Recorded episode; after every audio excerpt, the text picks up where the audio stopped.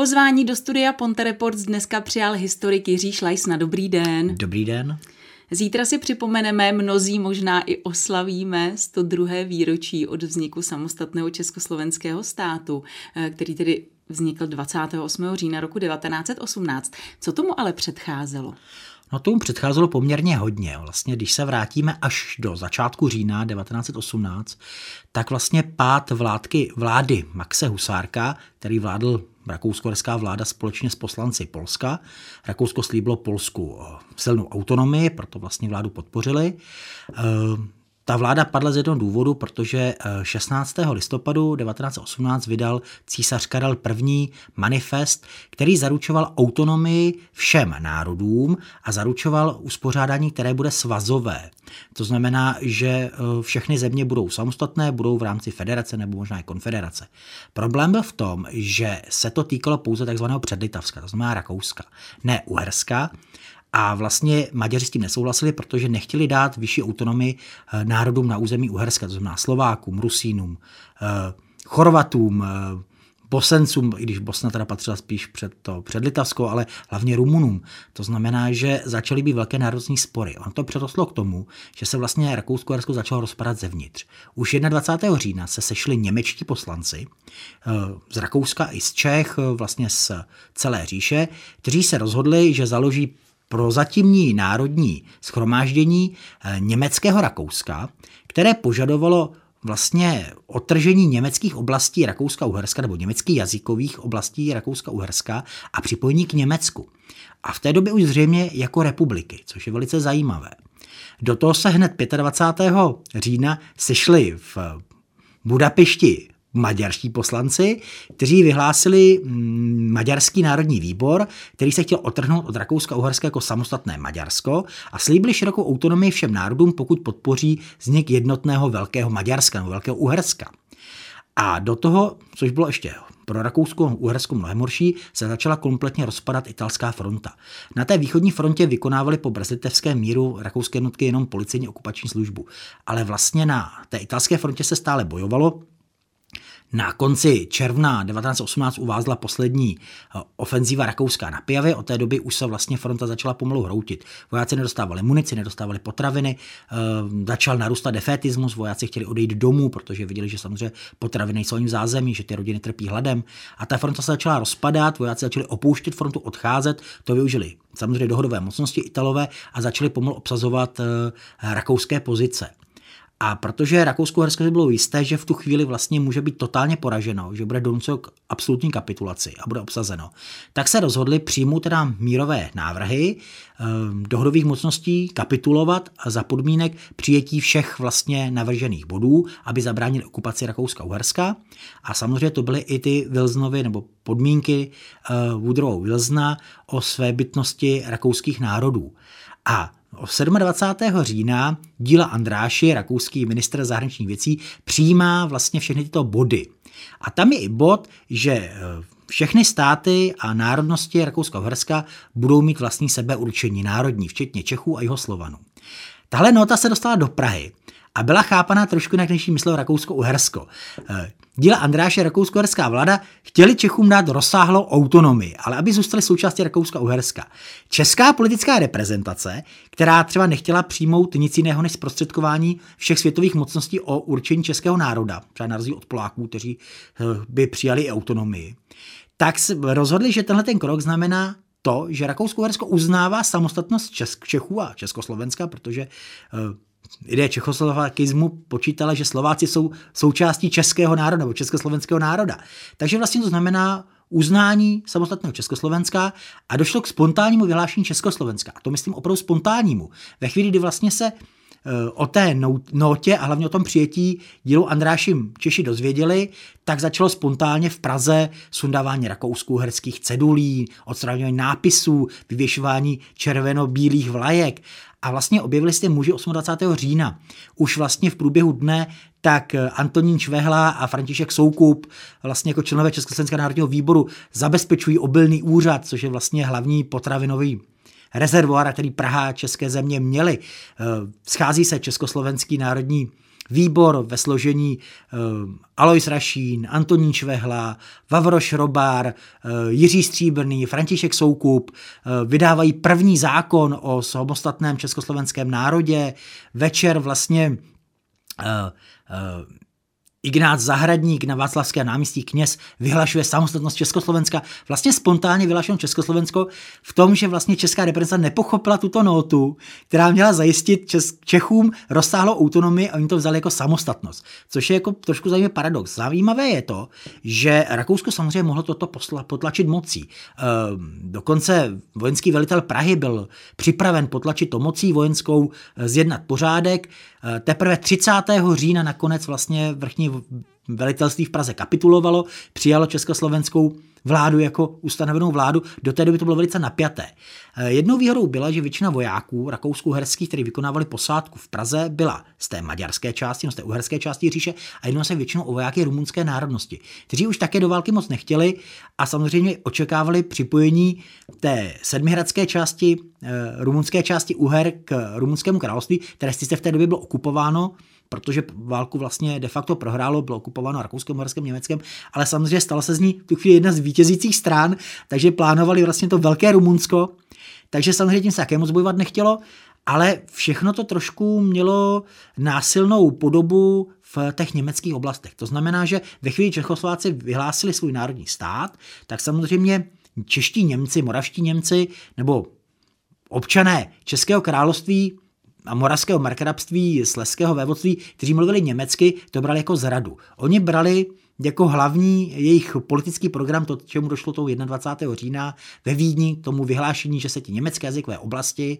všechny připojí k Německu tu chvíli už 29. teda v tom případě je vyhlášena autonomie všech německy mluvících oblastí Československa, to znamená provincie Deutsch Böhmen, Deutsch Südmähren, Sudetenland, Deutsch Bemmerwaldgau, které se uh, odmítají připojit Československu a chtějí být připojeny vlastně k rakouskému Německu nebo německému Rakousku jako vlastně německé jazykové oblasti. Oni dokonce vydají prohlášení, že Čechům neberou jejich samostatnost, že prostě jsou pro samostatné Československo ale jenom v rámci česky mluvících oblastí Čech a Moravy. To znamená vlastně v okleštěné podobě. Samozřejmě československá reprezentace, ať to byla ta domácí, a i ta zahraniční, která už v té době byla uznána právě dohodou mocnostmi, chtěla zachovat historickou podobu Českého království v těch historických podobách. A tady byl začátek vlastně toho česko-německého sporu. Já bych se chtěla ale dostat, víte co, já bych si, to strašně zajímavý, mohli bychom se takhle povídat hodně dlouho. Pojďme se ale podívat na Mostecko, konkrétně na Mostecko. 28. října, dejme tomu, v té Praze už tedy oslavovali, nicméně zrovna opravdu ten nový stát v uvozovkách se tady na Mostecku zrovna jako ne, eh, nerodil jako dost snadno, protože právě máme tady eh, ty Němce, kteří se toho nechtěli vzdát. Určitě, tak eh, první zpráva o vzniku samostatného Československa dorazila z Loun, samozřejmě z českých Loun přijela podobě vlaku ozdobeného českými státními symboly. A samozřejmě tady v místní, dalo by se říct, vláda, ať to byl krajský hejtman, ať to bylo městské, městské zastupitelstvo nebo v té době městská rada, samozřejmě nechtěla přijmout samostatné Československo. Most, město Most, ne, okolí, ale město Most bylo baštou německého nacionalismu. Tady ten německý nacionalismus, velkoněmecký nacionalismus ve své podstatě se společně s Vídní rodil v druhé polovině 19. století. Ale byla tady obrovská česká menšina. Ta nežila v samotném městě, žila v předměstích, žila v Souši, žila v Kopistech, eh, žila v Záluží a samozřejmě eh, ta česká hornická, eh, hornická menšina, i když tady to byly až třetina obyvatelstva na Mostecku, skoro polovina obyvatelstva na Mostecku, tak samozřejmě Československo přivítala. A začalo docházet k prvním sporům. Je most součástí Československa nebo je součástí autonomních území Deutsch eh, Böhmen a bude součástí eh, budoucího Rakouska a možná Velkého Německa. Samozřejmě politická reprezentace nenechala vyvěšit žádné vyhlášky. Kapitulace jakoby se nestala Rakousko-Uherska. Vlastně až první bod, který v Mostě začal rezonovat výrazně pro tu německou e, reprezentaci, byl až 11. listopad. A to je abdikace císaře Karla I. Kdy oficiálně. Přesně tak, kdy oficiálně končila. nám končí Rakousko-Uhersko. Ale hlavně 12. listopad, kdy ve Vídni je vyhlášena republika Deutsch Österreich, která počítá, že součástí republiky Deutsch Österreich jsou i německy mluvící oblasti Čech, Moravy a Slezska. A v tu chvíli tady máme ten spor. Je české pohraničí součástí Československa nebo německého Rakouska. Vlastně dva nově vzniklé státy jsou v opozici, které oblasti patří kterému státu. Není to jenom u nás. Deutsch Esterejch se stejně tak svářil s nově vytvořenou zemí, což je eh, svobodný stát eh, Slovinců, Chorvatů a Srbů, který se později připojil potom k Srbskému království a vzniklo království Jugoslávie, o území vlastně v Alpách, které měly patřit Slovinsku i Rakousku. Stejně tak je to mezi Rakušany a Maďary o tu část eh, toho takzvaného té vinné čtvrtě, Weinviertlu. To jsou jakoby další oblasti, které jsou sporné. Samozřejmě do toho je otázka Eh, Slovenska, ale hlavně otázka třeba spíše, to znamená mezi Uhrami a Polskem nově vzniklým. Takže vlastně těch národních sporů bylo obrovské množství. Vlastně to Rakousko-Uhersko se rozpadlo a spousta států si dělala nároky na území, které uh, si dělali nároky i nové státy, které samozřejmě vznikly. U nás to bylo velice složité. Ty jednání mezi reprezentací eh, Deutsche a německého Rakouska a Československa začaly velice rychle. Bylo tady několik možných smírných řešení, možná, možných návrhů. Samozřejmě Němci nechtěli být součástí Československa, československá vláda se se nechtěla zdát. Mostecka důvod byla velká zásoba uhlí. Vememe si, že de facto veškeré technologie té doby jsou uhelné. To znamená, Praha je na mosteckém uhlí závislá. Už ve chvíli, kdy vzniká nové Polsko, tak samozřejmě Polsko si klade velký nárok na budoucí Těšínsko, to znamená na další eh, velké uhelné zásoby Československa a most byl blíž, blíž, mnohem blíž, potřebovali vlaky, potřebovali fungovat elektrárny, samozřejmě plynárny. Plyn v té době byl vyráběn z větší části z hnědého uhlí a Mostecko začalo uhlí zadržovat. To znamená, že nechtělo posílat uhlí do vnitrozemí a vnitrozemí Československo samozřejmě jsem zase nechtěl posílat potraviny. Do toho tady byly tisíce válečných zajaců. Takže velký politický chaos. Eh, vznikly tady dvě politické reprezentace. Ta většinová německá, která byla součástí Deutsche Böhmen, ale i menšinová česká, Československý národní výbor, který chtěl být součástí Československa. A všechno to vlastně přerostlo až do těch událostí ze 27. 28. listopadu a do té bitvy o most. To znamená, že uh, vlastně byly tady dva národy, které obě dvě, oba dva tvrdili, že mají právo na svůj stát a na své území ale ani jeden nechtěl ustoupit. Ani Češi, ani Němci. Vlastně byli zakopáni na pozicích a ty pozice uh, vlastně chtěli hájit. Problém byl v motivaci obyvatelstva. Zatímco se z fronty začali vracet čeští vojáci a houfně vstupovat do znově vzniklé československé armády a mezi náma byla to československá armáda na území Čech z těch demobilizovaných rakousko vojáků, která ve své podstatě zajistila Československo také, jaké bylo. Legie měli obrovský podíl, ale na tuhle tu domácí armádu se velice zapomíná, že byli to oni, kteří se podíleli na obsazování Deutsche Böhmen, byli to oni, kdo první bojovali na Těšínsku, byli to oni, kteří první bojovali na Slovensku a na Jižní Moravě. O bojích s Rakouskem na Jižní Moravě se málo mluví, ale byly to poměrně rozsáhlé boje. Takže na tuhle tu vnitřní armádu se zapomíná, na tuhle tu eh, armádu z těch demobilizovaných českých vojáků. A když přicházeli se na Mostecko, tak tím samozřejmě Čechům se bojovat chtělo. Oni měli svůj nový stát, byli nadšení. Ale ty němečtí demobilizovaní vojáci ztratili vše. Ztratili monarchii, za kterou několik let bojovali.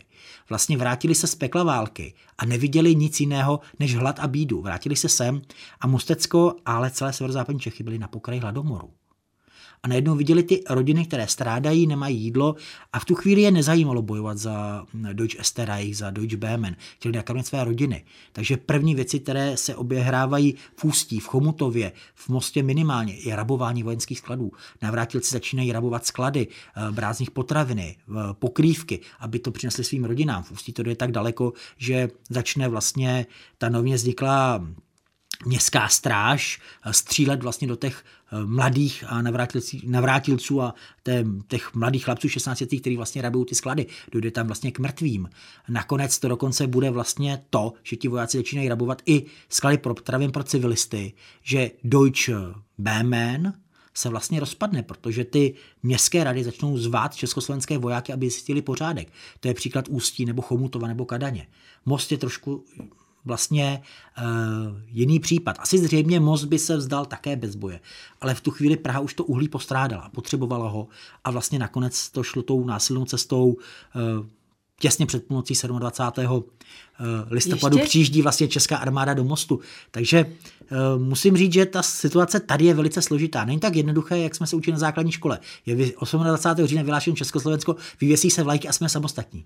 Ta republika vypadala vlastně úplně jinak. Když se dostaneme k tomu, jak jsem přijel ten osmý střelecký pluk s eh, Václavem Havlíčkem, tak jak tady jako souzněli? Vy už jste třeba tady říkal, že se rabovali ty vojenské sklady, ale přeci jenom ti lidé tady museli nějakým způsobem fungovat, byť tedy ze dvou třetin stále byli ty Němci, z jedné třetiny to byli Češi. Jak tady do toho tedy 6. 20. 27. listopadu, jak tady spolu fungovali, spolu souzněli? Ze začátku vlastně domluvou. Je to zajímavé ze začátku domluvou. E, za prvé, bez českých horníků by nebylo uhlí ale k dolům patřící německým vlastníkům. Takže samozřejmě zase nemohli nechat české horníky, eh, aby dále nekopali. Českým horníkům samozřejmě se vadilo, že to uhlí nejde do Prahy.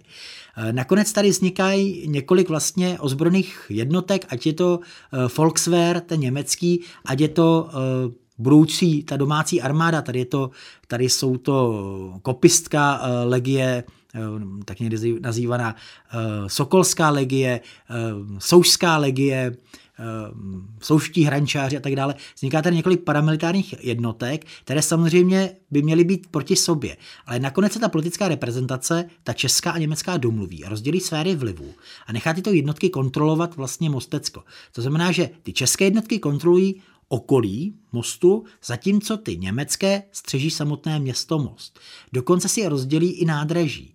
To nádraží pražské, které vede od Prahy, to jednomostecké nádraží, spravují Češi, to druhé, které spojuje most s Chomutovem a Ústím, spravují Němci. Vlastně eh, až na střety, dalo by se říct většinou ústní, to znamená nadávání si, vyrožování, eh, je všechno ještě pořád dobré vlastně tu lavinu toho násilí spustí až ten příjezd toho 8. střeleckého pluku z Prahy.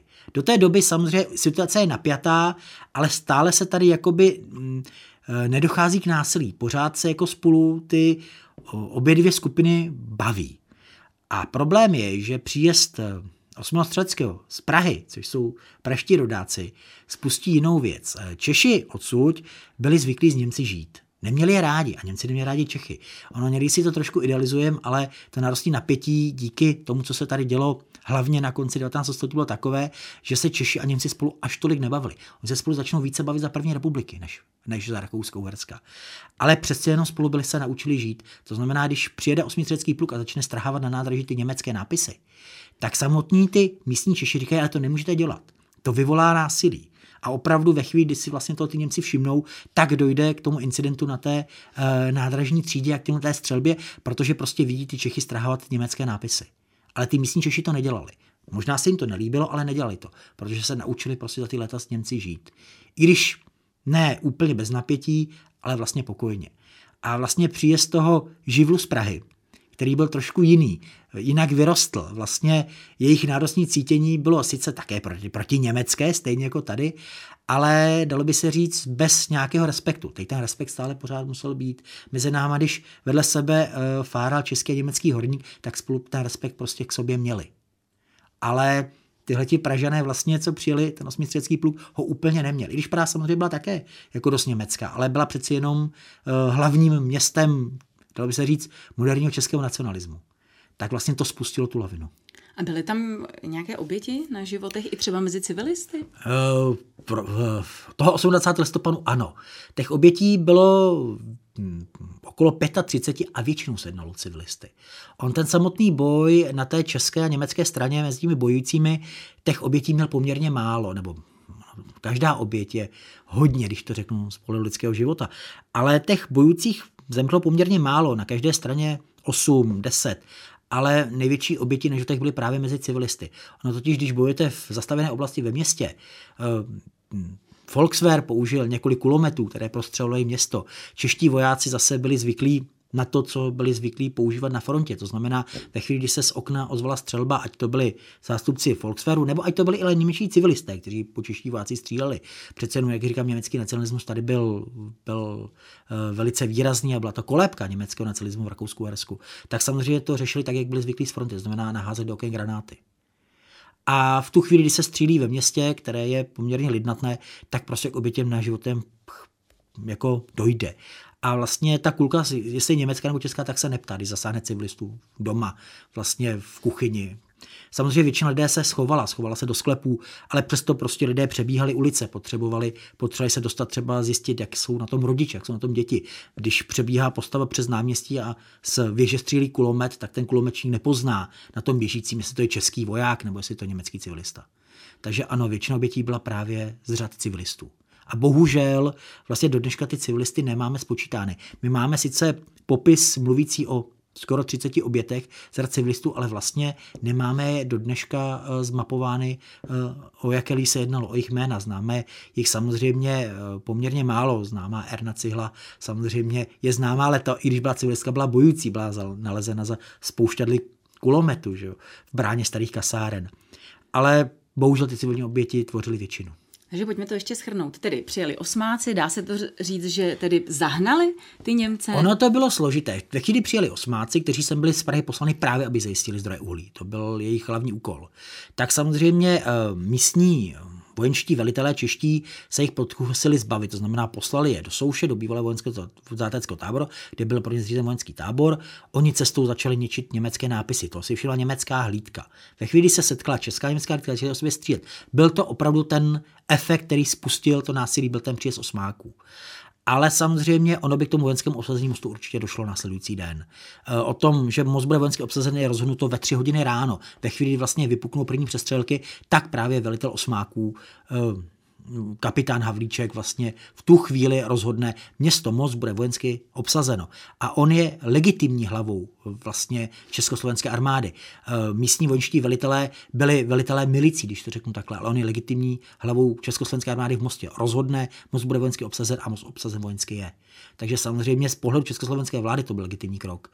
Uhlí bylo zajištěno, nebo vlastně nebylo, protože ještě následující den musí dojít k obsazení e, louky u Litvínova, kde je další další počet padlých na české i německé straně, protože to je ta důležitá železní křižovatka, která zajistí, aby to uhlí právě proudilo do Prahy. A do Prahy začne proudit, což je pro mladou Československou republiku důležité. A vlastně díky tomu vlaky poháněné mosteckým uhlím, eh, tak samozřejmě můžou odvést naše vojáky na Jižní Moravu, na Slovensko, na Těšínsko a vlastně de facto řešit ty výraznější konflikty, protože eh, ano, obsazování Deutsche Böhmen se neobešlo bez obětí, ale když to srovnáme s obětí tmy konfliktu v Těšínsku eh, na Slovensku, ale i s obětmi na Jižní Moravě, eh, kde vlastně eh, vojáci Deutsch Esterech postoupí až někam k dnešnímu Mohelnu, tak je to teda Mohelnu, pardon, jsem se spletl, k Moravskému Krumlovu, tak je to poměrně velká část Jižní Moravy, která je Rakouskem obsazena. Eh, dojde tam použití dělostřelstva, dojde tam použití obrněného vlaku. Takže samozřejmě ta Jižní Morava je konflikt, který je zapomenutý, ale velice důležitý. A díky uhlí z Mostecka vlastně ta armáda mohla proudit z Prahy a z velkých českých měst právě na Slovensko, Jižní Moravu a na Těšínsko. Takže obsazení mostu byl z pohledu československé armády velice důležitý krok a československé vlády také. A pojďme to tady ještě tedy uzavřít na tom Mostecku, kdy oficiálně tedy opravdu definitivně ta německá část eh, těch obyvatel pochopila, že skutečně jsme teď v Československu. Je to toho 29. Není, není, protože není. stačí se podívat na březen 1919, na události březen 1919, kdy vlastně uh, se konají zasedání prvního Eh, prvního parlamentu ve Vídni.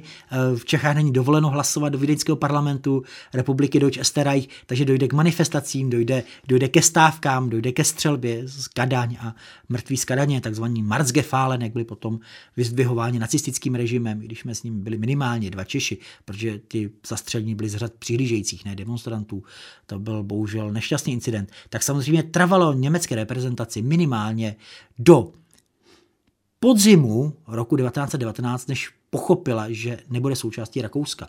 A vlastně došlo tomu díky Versajským slovám Tridentské dohodě, kdy Rakousku bylo zakázáno spojit se s Německem, používat výraz Deutsch Österreich a hlavně odstoupit veškerá území, které se nárokovala Československu. Takže vlastně až na podzim roku 1919 německá politická reprezentace, tím myslím česká německá reprezentace politická, pochopila, že nemůže spolehat na to, že bude připojena k Rakousku a k Německu. A teprve od roku 20 začala hledat konsenzus a východisko, jak vlastně spolupracovat s Československem, což potom v druhé polovině 20. let vedlo těm takzvaným aktivistickým stranám, ať byla německá sociální demokracie, němečtí agrárníci, kteří začali naplno spolupracovat s českými stranami a přijali Československo za svůj stát. Samozřejmě tady byli stále nacionalisté, kteří vlastně nechtěli Československo za svůj stát přijmout. Ale dalo by se říct, že dvě třetiny německého obyvatelstva začaly brát Československo jako svůj stát. Možná ho nemuseli mít rádi, ale jako svůj stát ho brali. Ale všechno potom samozřejmě změní velká hospodářská krize. Eh, čas nás tlačí, pojďme ale rychle. Vy jste mi ještě připomínal, že si letos připomínáme nějaké významné výročí. Které to je? Ano, Most si připomíná výročí, je to 980 let od první písemné zmínky o městě, no o městě ne, ale o mostu. Je to vlastně zmínka z Kosmovy kroniky eh, k roku 1040, kdy eh, vpadl na, na území dnešního Mostecka, Teplicka, eh, saský vévoda Eckerhard II. Bylo to v rámci boje mezi eh, knížetem Břetislavem I. a Jindřichem III., německým králem, kde vpadl jsem na Mostecko a Kosmas píše, že poplenil krajinu a přišel až k místu, kde vlastně píše Most Hněvův nad řekou Bylinou. Takže první zmínka o mostu Hněvově nad řekou Bylinou. Eh, to most je s malým M, protože opravdu se jednalo o soustavu mostů a hatí přes bývalé Komořanské jezero, které zabezpečilo tu významnou kupeckou stezku. A ten most Hněvův eh, byla zřejmě osada ležící na konci tohoto mostu, eh, někde právě v místech dnešního nebo bývalého starého města Most. Někdy je to dáváno souvislosti s hradem Hněvínem a s kopcem Hněvínem a s hradištěm na něm umístěným. Ale my víme, že to hradiště je mnohem starší, pochází z mladší doby bronzové, z kultury eh, knovíské, štít, eh, nebo štítarské fáze knovíské kultury, že bylo využíváno ještě v době železné a někdy v 9. století slované využili tohle staré hradiště jako takzvané refugium, místo kam se utíkalo v případě válek. Ale samotná osuda zřejmě stála někde dole na místě starého mostu. Eh, jak se jmenovala, nevíme, mluví se o mostu Hněvově, ale ten jméno Hněva, Hněván, je zřejmě v souvislosti s Hrabišici, kteří přišli ale k nám eh, do severozápadní Čech až roku 1061, takže původně ta osada se zřejmě jmenovala jinak, ale Kosmas už znal tuto osadu jako Most Hněvův. Takže tu máme první písemnou zmínku o budoucím městě Most, což je velice důležité, protože za pár let oslavíme tisíce, tisíce výročí města, což musíme říct, že je jedno z nejstarších měst, eh, měst eh, v, nebo aglomerací v České republice. Samozřejmě byly tady um, mnohem starší aglomerace. Uh, právě ve chvíli, Eckerhard II. vpadne, vpadne sem, tak zrádný prkoš vydá bylinu. Tak a já vás už zastavím, město. pane Šlajsno, protože to je to, tak strašně zajímavé, že by nám to určitě diváci neodpustili, že jsme to jenom takhle opravdu zjednodušeně a sakum prdům uzavřeli. Takže já se budu těšit na to, že co nejdříve přijdete k nám a budeme se věnovat jenom této konkrétní, nechci říkat problematice, ale tomuto tématu. Já děkuji za pozvání. Já moc děkuji, že jste si udělal čas a doufejme tedy, že alespoň částečně to někde tam uvnitř nebo s domácnostmi, s rodinami oslavíme ten 28. říjen. Mějte se krásně, brzy na viděnou. Na viděnou. Mým dnešním hostem ve studiu Ponte Reports byl Jiří Šlejsna.